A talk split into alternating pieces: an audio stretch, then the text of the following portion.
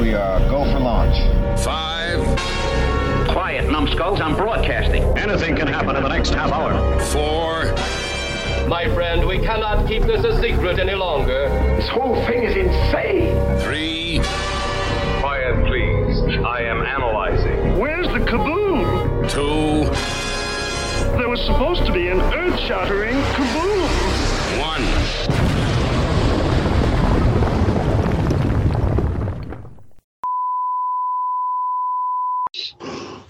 Welcome to Planet 8. I'm your Chief Engineer, Bob, and with me is Reconnaissance Officer Karen.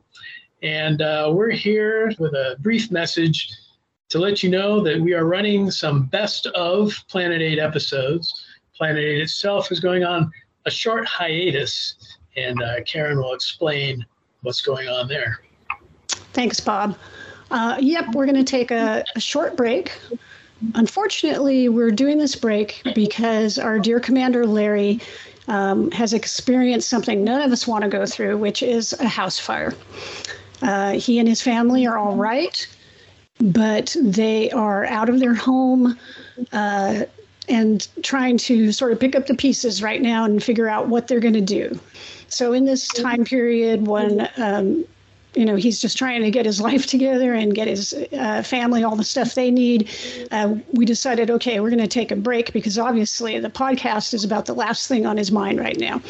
So um, with that in mind as bob said we'll do some best of episodes until larry's able to um, rejoin us. Now in the meantime uh, we have set up a gofundme for larry and his family so if you're so inclined, if you'd like to donate, that would be wonderful because they really, they've basically lost everything. Um, so you can go to either our Facebook page or our Twitter uh, page, and we have links there for the GoFundMe. Uh, if you'd like to donate, that would be marvelous. We'd appreciate the support for him. Um, and uh, yeah, we uh, we hope to be back soon. Uh, definitely, yeah. I mean, if you've seen our sensor sweeps and things and all the items that Larry has shared over the years, uh, that's all gone. Collection's gone, everything. So um, they're basically looking for the, the necessities of life right now. So if you can help out, that would be great. In the meantime, enjoy this best of episode, and we'll try to be back with you live as soon as possible. Enjoy. Thank you.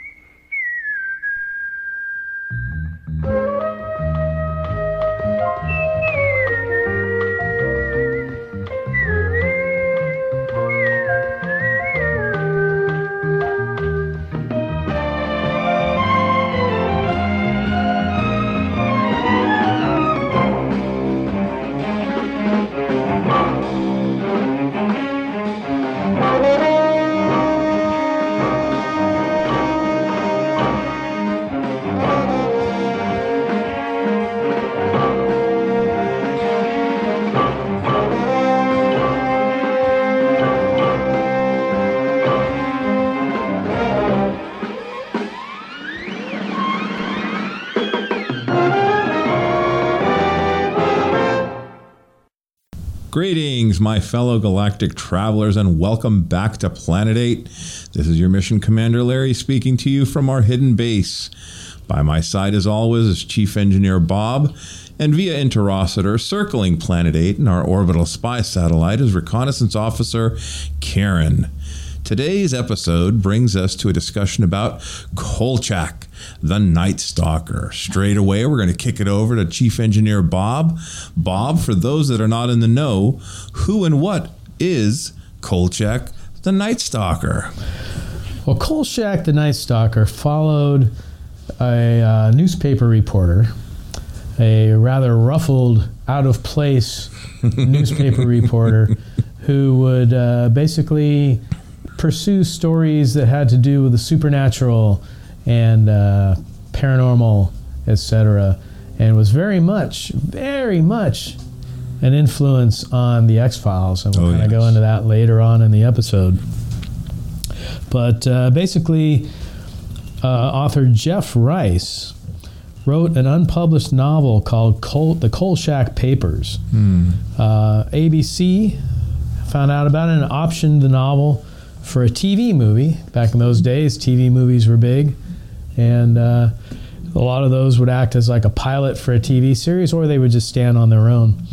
But uh, they optioned it off, and uh, Richard Matheson, who uh, was a very prolific writer, uh, everything from I Am Legend to uh, Zuni fetish doll and Trilogy of Terror, and quite a few other short stories that became TV shows and TV series and movies. Anyway, uh, he adapted the script into a TV movie, and then Dan Curtis, who also did Dark Shadows Of Dark and Shadows the trilogy fame, that's right. he produced it with uh, John Llewellyn Moxey directing, and uh, it aired basically on uh, January 11th, 1972, and got huge ratings. Uh, 33.2 or 54 share, meaning like 54% of the people who had their TVs turned on that night had them turned on to Kolchak the Night Stalker.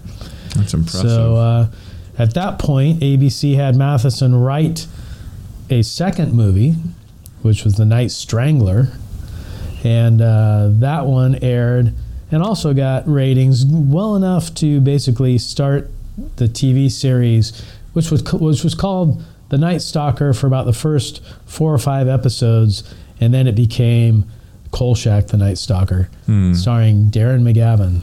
Yeah, the first two movies, The Night Stalker, which was which uh, was a vampire, and The Night Strangler, which uh, was actually Richard Anderson from Six Million Dollar Man, Oscar Goldman, That's right. playing a uh, aging slash ageless uh, person who had to basically kill people and Yeah. right in the moment of their death extract a vial of blood to uh, keep him going.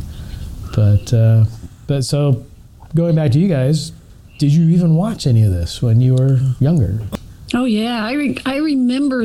Uh, I have vague memories of seeing the Night Stalker, even though I was really young. But my mom was always into anything that was really scary or or uh, horror oriented. So so we we definitely watched it, and I remember the TV series specifically watching it. But um, yeah, we we were big Kolchak fans in my household, and uh, it scared the crap out of me. I couldn't watch. It's funny going back now, you know, and watching these episodes because, uh, you know, they just don't have the same impact. But as a kid, this stuff was was really disturbing, especially watching it at night. You know, it's the lights are off or whatever. It, it was it was all really pretty creepy stuff, and I have to really tip my hat to uh, Darren McGavin because I think he sold it really well Oh yeah. you know he was not kolchak was not you know a uh, indiana jones type or anything like that he was just as scared of everything as the audience so it, it worked really well Yeah, that's true. I, uh, you know, in, in in our household, during the day they would have reruns of Gomer Pyle or uh, I Dream of Jeannie, so we'd watch, you know, these these television shows, but they were in black and white, and it was prime time that the stuff was in color. I don't remember the first two films. I, I watched those later in life, but I remember the series. My mother's youngest brother, Uncle Gary, would watch um, not the Twilight Zone, what was the Night Gallery, and uh, the Night Stalker. And I, you know, he'd let me watch too. He's like, "Here, you want a cigarette and a beer too?" And I'm like, "No, I'm." I'm but uh, yeah, that it was a lot of fun um, watching them as an adult, like the one where the headless horseman he's on a motorcycle and it just looks so poor. I mean, the, the costume is just terrible. You can tell there's a man under it. You know, the the upper torso is about four feet tall, but at the time you're watching it, and it's just one of the greatest things ever. Um, so good, good memories uh, watching it. Um, bought the DVD. I'm lucky enough to have the the DVDs. So every once in a while, I'll go back to the Night Stalker universe. How about you, Bob? When, when did you? Uh, Well, I think, like you, I think I discovered the movies later on, but yeah, I was watching the TV show when it first came on, and you know, watched it religiously every week. And uh, yeah, some of it, some of it doesn't really uh, hold up. However, I think one that definitely does is the zombie episode, Oh, which is titled Yes. simply "Zombie." And of course, this was uh, not your George Romero or Walking Dead or whatever type zombies. These were, you know, the old voodoo type zombies. But um, yeah, just him. You know, if you guys haven't seen, spoiler alert, but yeah, that's right. him just in the junkyard and he finds the zombie like laying in the back of a of a I think it was a hearse or an ambulance or whatever, and having to sew up his mouth, like Put pour salt in the it, salt in, the mouth and sew it up, and then uh, the eyes open Mm-hmm. and he screams and jumps out and you know it's like. And again, yeah, I've watched that recently, and it still holds up. I mean, it's a pretty creepy, eerie episode. I mm-hmm. agree. And the, the voodoo lady, Kolchak, Kolchak, Kolchak, you know, shaking the yeah, so- bones yeah, and the whole the time he's trying to do that, she's sitting there trying to curse him and everything else. So yeah. works on many levels. Yeah, no, I agree, and it, it's funny. Be, and we talked about this with Lord Bloodraw before in the past, in some past episodes, the difference between a ghoul and a zombie, and how well, the Romero film changed ghouls into zombies and zombies into ghouls. The zombies, you know, that we'd think about were the Haitian zombies and you know the servants of the living. That you know, but uh, this went back to its roots of what a zombie was, uh, and it just. I, I think you're right. I think it still holds up today. Um, better than the uh, the headless horseman Better episode. than the chopper. Although I love I love that episode with Chopper because all right, you know, take take the suit or the costume or whatever out of it. right. It's just it's just a a cool episode. They're all Yeah. cool, and then what works for me too is. Um, there was a 70s vibe with the music that they would use, whether it was a synthesizer or what, that really freaked me out as a kid. Same could be said about In Search of the the Nimoy series. They'd, you know, play that really weird music, and it just added to the ambiance of the thing. Um, You know what's kind of interesting? I read a little uh, tidbit, which I don't know. It's on the internet, so maybe it's true, maybe it's not. um, but concerning some of the incidental music in the episodes, they said that it was actually some of it was recycled from uh, the Gene Roddenberry movie, The Questor tapes. really? Yeah. Oh, that's Well, it was the same So- composer, right? Gil Mellé. Yeah. Hmm. And that he also put together the Kolchak theme in like 20 minutes, which I, I, I he must be, he must have been a very talented guy because I thought that was a really good theme song. Yeah, it is. It's Oh, I, th- I thought it was brilliant that he whistles at the beginning because it's mm-hmm. like, you know, you watch an episode and you're afterwards you're walking around whistling that theme song. You know, Oh, it's a great theme song. It is. It really stands out uh, as- as far as like memorable uh, theme songs. Um, what's a favorite episode that you have, Karen, or a memorable episode? I mean, You know what's funny? I was thinking about it, and one that was really uh, memorable to me was um, the swamp. Uh, swamp monster, the swamp moss monster. So yeah, Spanish it had this- moss. Yeah, The Spanish moss, yeah. Because it's really sort of a Bigfooty kind of monster, but then it's actually just the like physical manifestation of here's a spoiler alert again physical manifestation of this guy's dreams. Um, and it had this whole you know it was the uh, what is it kind of um, french or cajun i guess cajun thing going on. Um, and it was Richard Kiel playing this kind of Bigfoot covered in moss.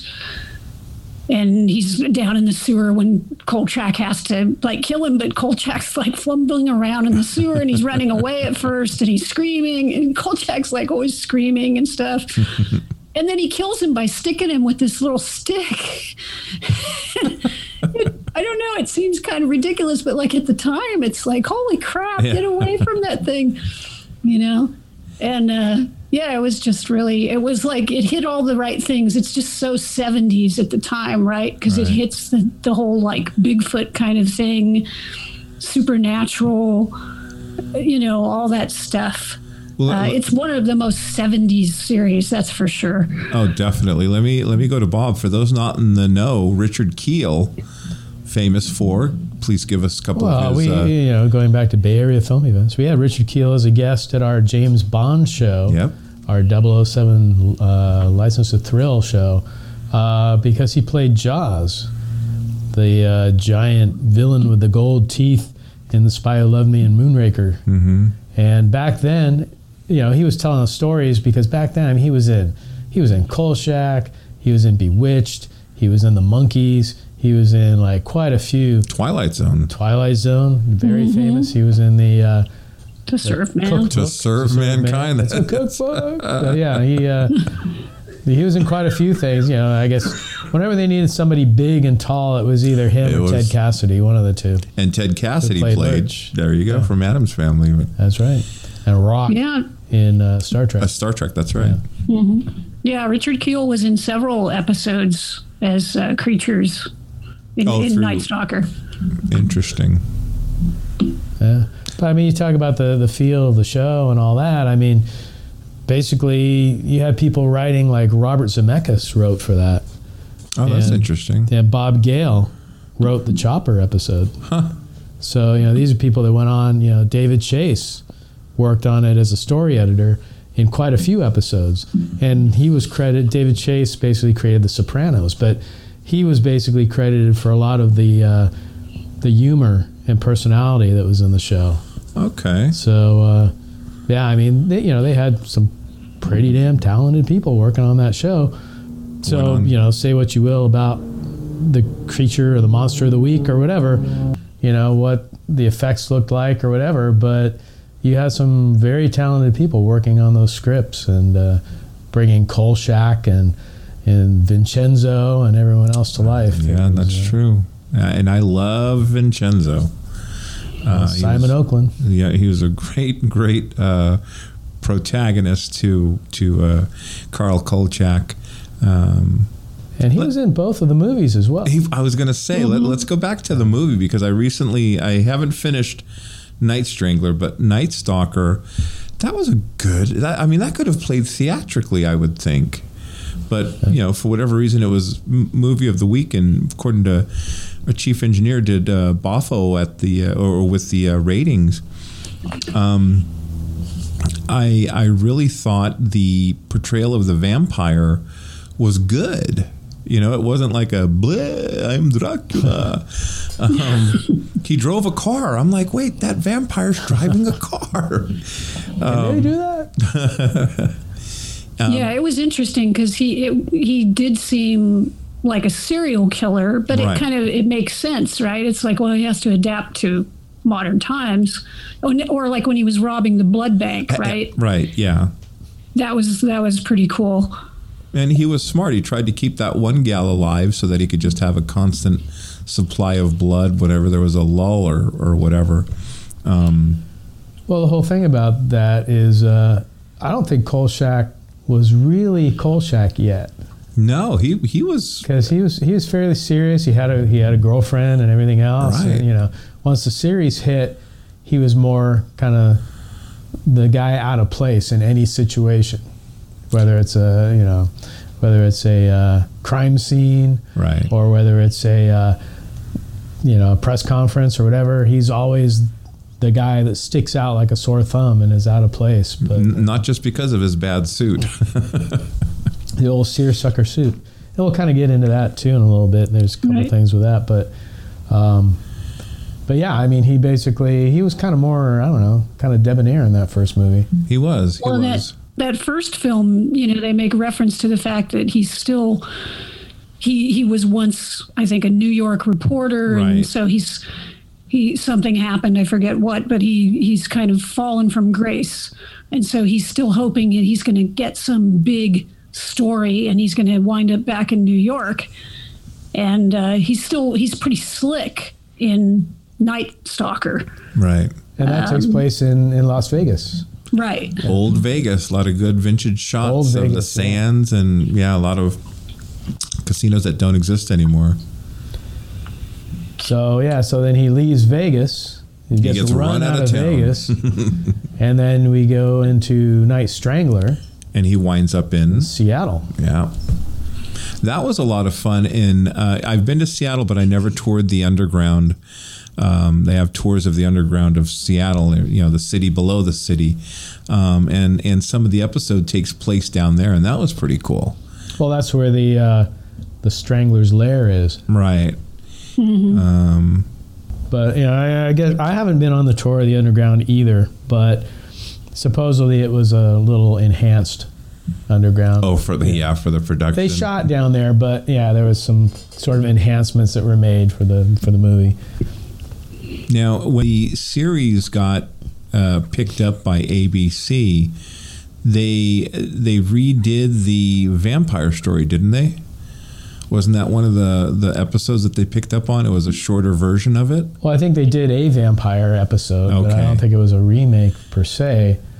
Um, They did sort of a sequel. Yeah, if I remember correctly, I haven't seen that episode in years now, but it it kind of gave a little connective tissue, I thought, to the the the first story, which which was good.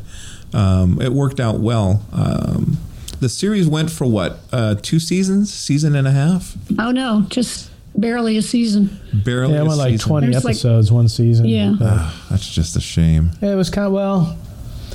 The thing with the series is Darren McGavin was made a uncredited executive producer of the series, and he was doing a lot of basically editing, story, uh, well, producing and story editing, and Really? rewriting scripts and things, and not getting the credit and not getting the pay. Huh.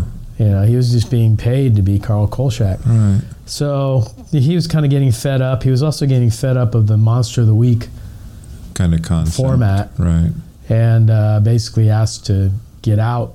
And plus, the series started at like 10 p.m. on Friday nights, Uh-huh. which is kind of the, no pun intended, the graveyard of TV shows. and, uh, you know, it did so so, and they moved it to 8 o'clock.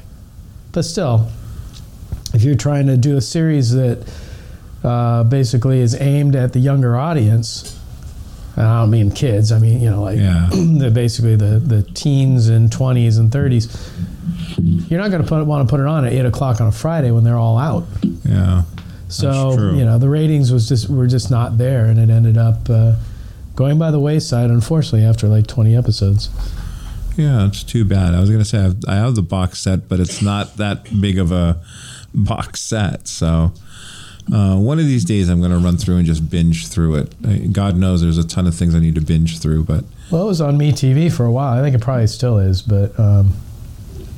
Really? Oh, yeah, well, it was Sunday nights on MeTV. They had. oh, that's Like, right. Then yeah, yeah, yeah. Yeah. The- well, uh, let me ask you guys this: as far as the um, bringing the Night Stalker back, it was short-lived on ABC. Did you guys watch that? Uh, Unfortunately, I watched a few. yeah, That I was did too. 2005, and uh, Frank Spotnitz, who was actually one of the producers on the X Files, Yeah. brought it back, and uh, did not understand the character at all. I mean, basically, you know, this guy was he was wasn't out of place anywhere. He wore, you know, the latest clothes. He had a instead of having a beat up old yellow Mustang, he had a brand new orange Mustang, and he had a uh, uh, really nice house Yeah. with a whole, you know, all glass on up on the hill in L.A., looking over the landscape.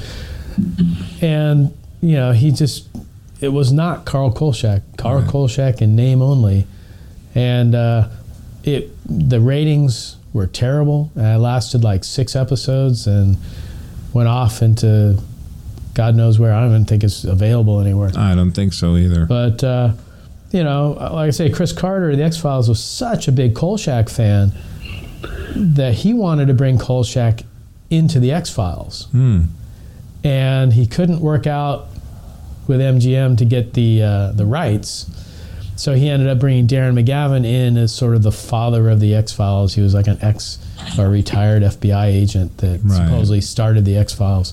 And so, uh, even in the latest X Files incarnation.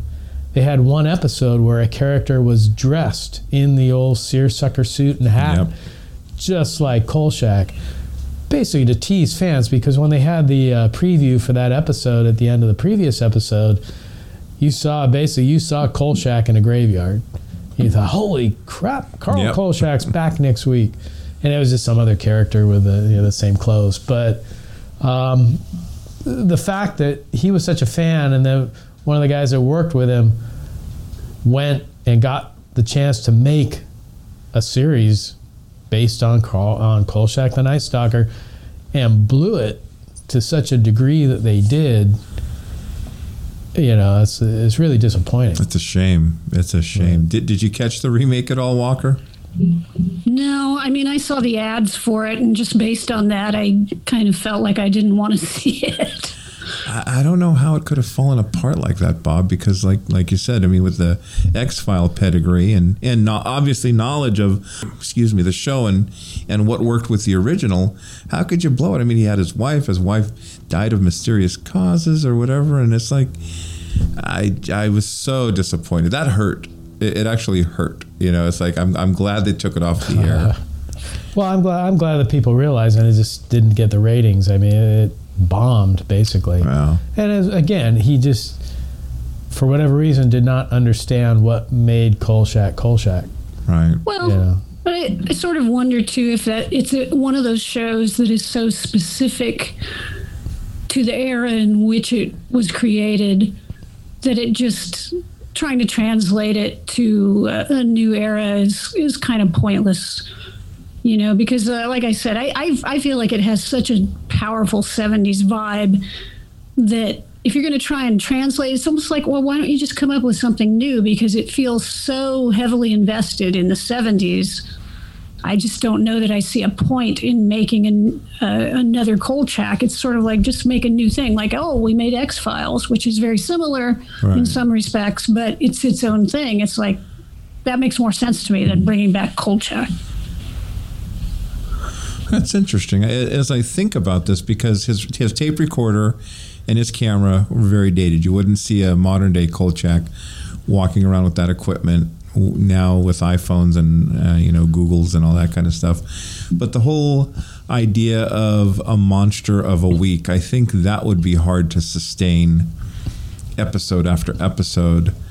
Uh, you know, even if you go uh, werewolves down to the you know Chupacabra or you know skunk ape. There's only so many monsters. Even with the X Files, yeah, they'd cover some monsters, but then they'd get into the alien mythology and, and government conspiracies Well, and stuff like did it that. to a certain extent. Uh, Supernatural does it to a certain extent. Some of the more comedic episodes of Supernatural could almost be translated over to a, a Kolchak type Mm-hmm. of episode.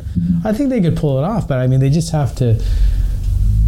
Uh, they don't have to have someone like imitating Darren McGavin, but if you know, they just No. understand the concept of the character and put him into basically situations that he really doesn't belong in and he's always like the sore thumb in the side of the police and and all that it's like i think they could do it but you know they would have to do it right If, if if anything, you'd have to have that '70s music, though.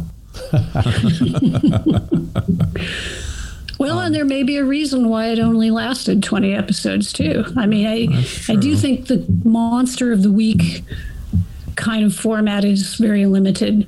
Yeah. Maybe if Kolchak had had some sort of antagonist or a group or something that he was pursuing rather than just.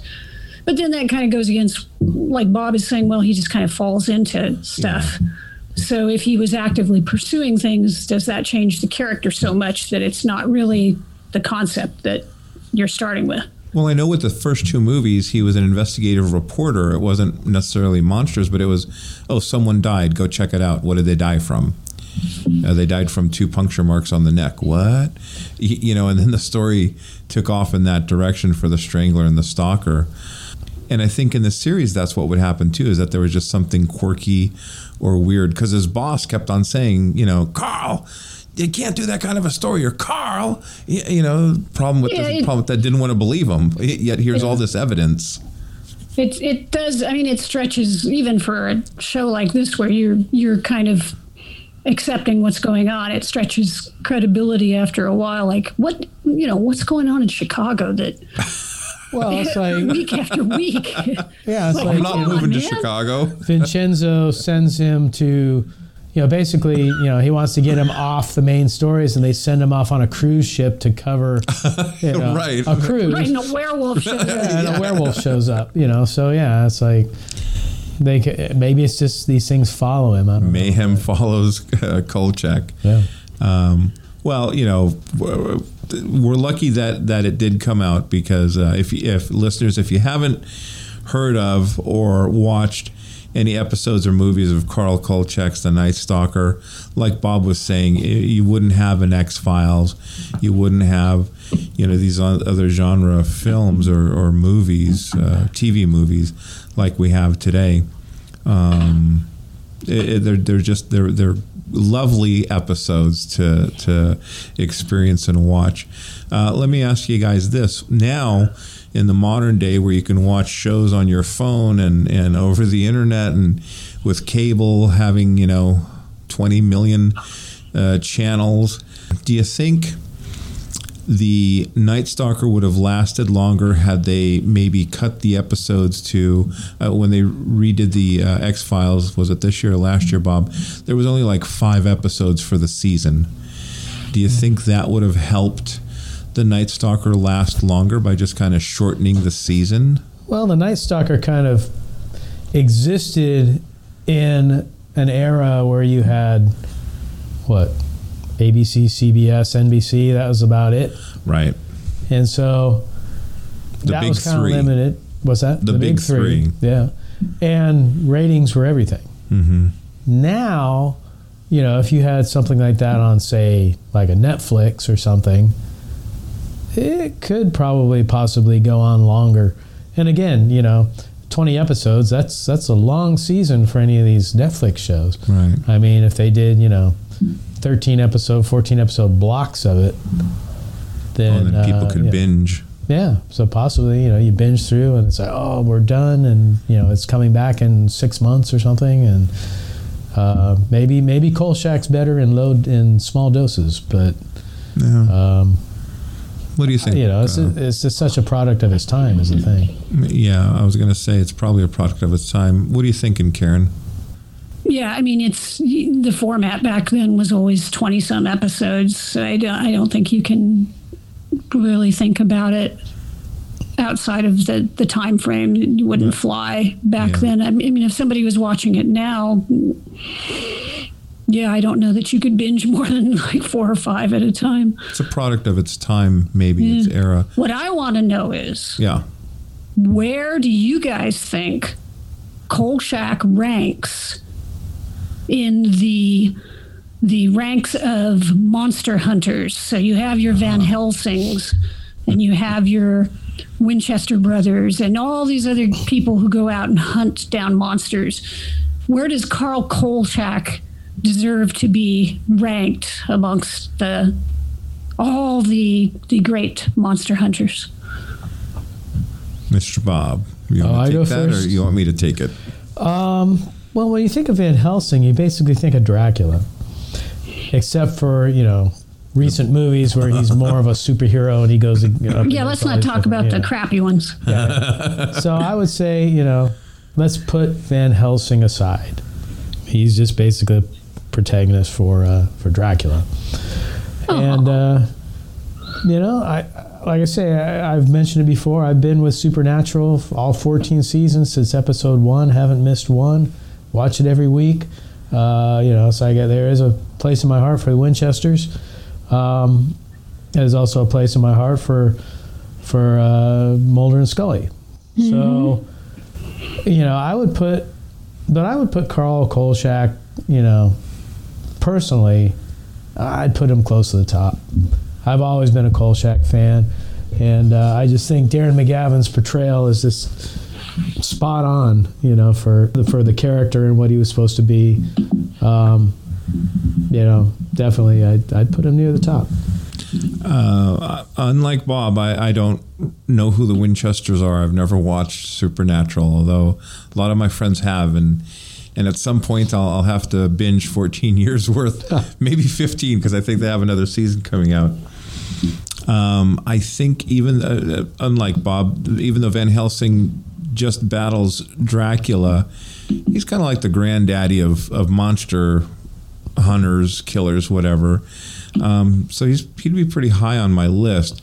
The Carl Kolchak, I think his ability pre-internet to research these phenomena. Uh, you know, he'd get books from the library. He'd go visit the coroner. The Well, you got Wally Cox in the basement with all his books.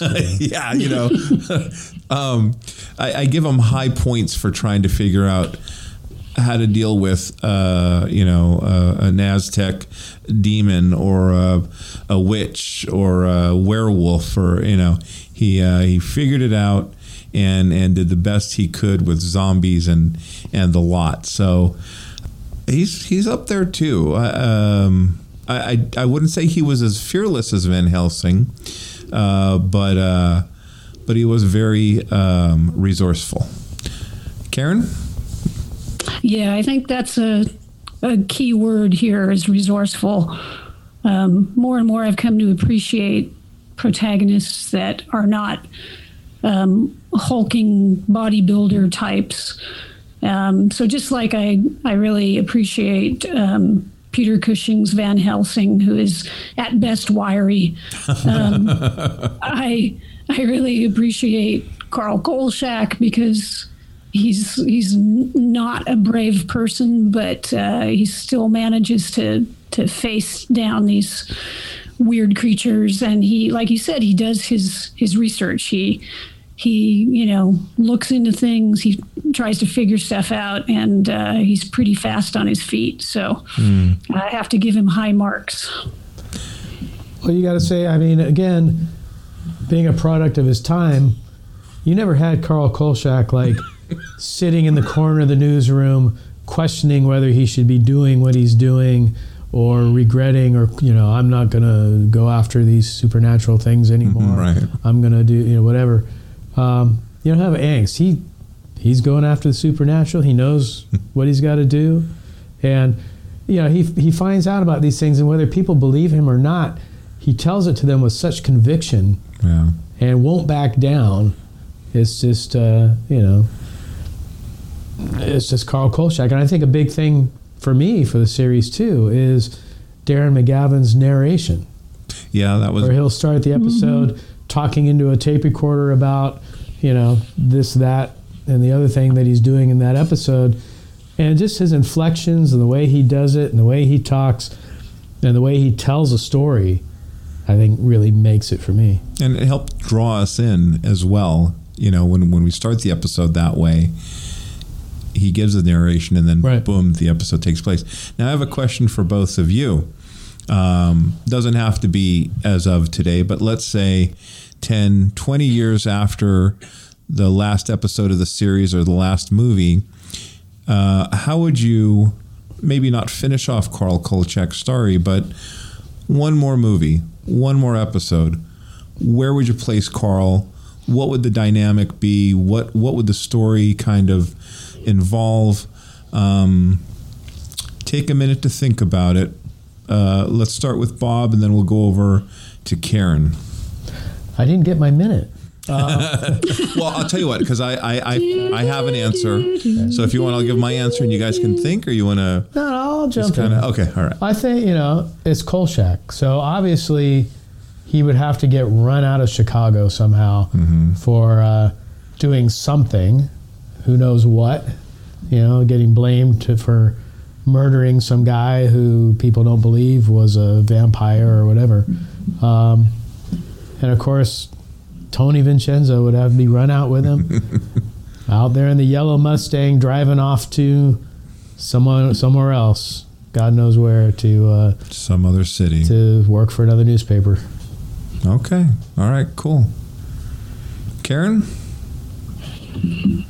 Where would I you guess take- I, I would ideally have liked to have seen it somehow connect to X Files. It just, it just seems like a natural connection. But I don't know. Maybe if that doesn't work, then I'd just like to see Kolchak. I guess it takes place in the 70s. So let's just go 20 years later, and he's discovered the internet and he's putting all his stuff out on the internet and he becomes an internet celebrity and then winds up going to a lot of UFO and other conventions and finally people regard him with esteem and his life comes to a very happy happy uh, ending chapter. Conclusion. Well said well said.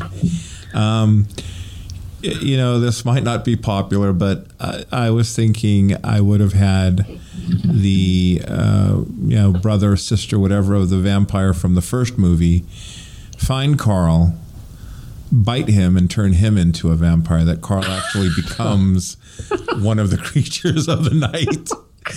and during the whole narration of the movie, I mean, it doesn't happen until the end. You're like, uh, uh, wow, okay, this is you know what's happening. What what he got bit? He's but he's not a bad vampire. I mean, you know, he, he tries to like get blood from blood banks and stuff like that. I, I would have put Carl in that kind of a story. Well, then, then he could be hunted by the Winchesters. oh, there you go. That ties into the. we'll we'll get the same animators who did Peter Cushing for Star Wars. There you they go. can do him as Van Helsing for that movie. But the the other the other story that I was playing with was he gets abducted by aliens and uh, goes off into outer space to uh, whatever get probed. Yeah, get probed or help populate a new planet. So uh, it, it kind of struck me the in the first movie his girlfriend slash fiance he asks her to marry him was really hot.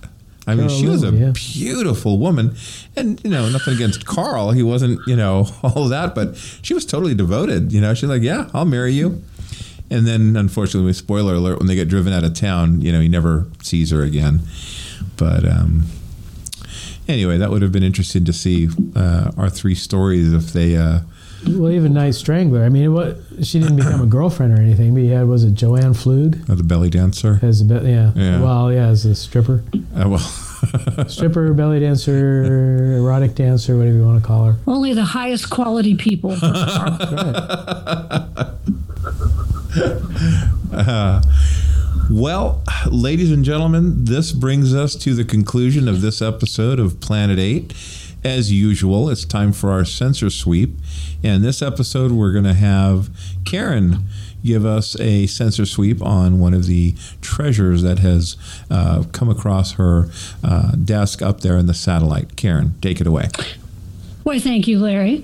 Um, keeping with kind of the spooky theme of this episode, I want to talk about a book that came my way actually at Christmas. Uh, my good friend Leanne sent this to me as a Christmas gift. Thank you, Leanne. um, this book is called Info Gothic. It's an unauthorized graphic guide to Hammer horror. So, if you're a Hammer horror fan, this is the book for you. Um, I first heard about this um, on Derek Koch's Monster Kid Radio. He had the author Alistair Hughes on, um, and I, it's actually he's the author and illustrator. So this info gothic it basically takes Hammer film uh, information, ideas, and puts them into infographics. It's really, really cool. Um, I'm, I'll put some stuff up on our our website and also on Twitter um, to kind of show some of the neat illustrations. There's charts, maps, timelines, and it kind of goes through all of the great Hammer horror films and sci-fi films. Uh, there's things like um, timelines for the different Frankenstein movies that are illustrated, and he also goes into the connections between Hammer films and like Universal horror films. There's a really neat chart that shows all the different types of mummies from both Universal and Hammer, um, different werewolves, and it's really brilliantly um, illustrated and and great colors and. Uh, just it's really hard to describe because it's so cool. So it's available on Amazon if you're interested. It's twenty five ninety nine. Um, again, it's called Info Gothic. So I'll put that up when we uh, load up the show, and I hope people check it out because it's one of a kind. Sounds cool. Definitely. Uh, well, ladies and gentlemen, we would like to thank you as always for uh, tuning in and listening to our little podcast. We know there's a lot of podcasts out there. Uh, be sure to spread the word. Uh, let your friends and family know we're out there. Have them uh, give us a listen. Uh, we want to thank you um, for listening. Be sure to head on over to our website at www.planet8podcast.blogspot.com where you can get more information on this episode's topic and join the conversation with us. You can find us on Twitter at Planet8Cast and also on Facebook at facebook.com slash Planet8Podcast. As always, we look forward to your input and your opinions. Until next time, this is Planet 8 signing off. End transmission. Item. Mamalois Edmonds was deported to her native country only one day after the events of the junkyard. Item. Captain Leo Winwood was relieved of duty for, quote, reasons of health, unquote. Item. Francois Edmonds, the deceased, was buried a third time at public expense. A third time. However, this time, rock salt was poured in his mouth and his lips were sewn shut. City officials will deny this, but you can see it for yourself if, if you'd care to venture out to St. Lucie Cemetery and exhume the corpse. Be my guest, if you've got the nerve.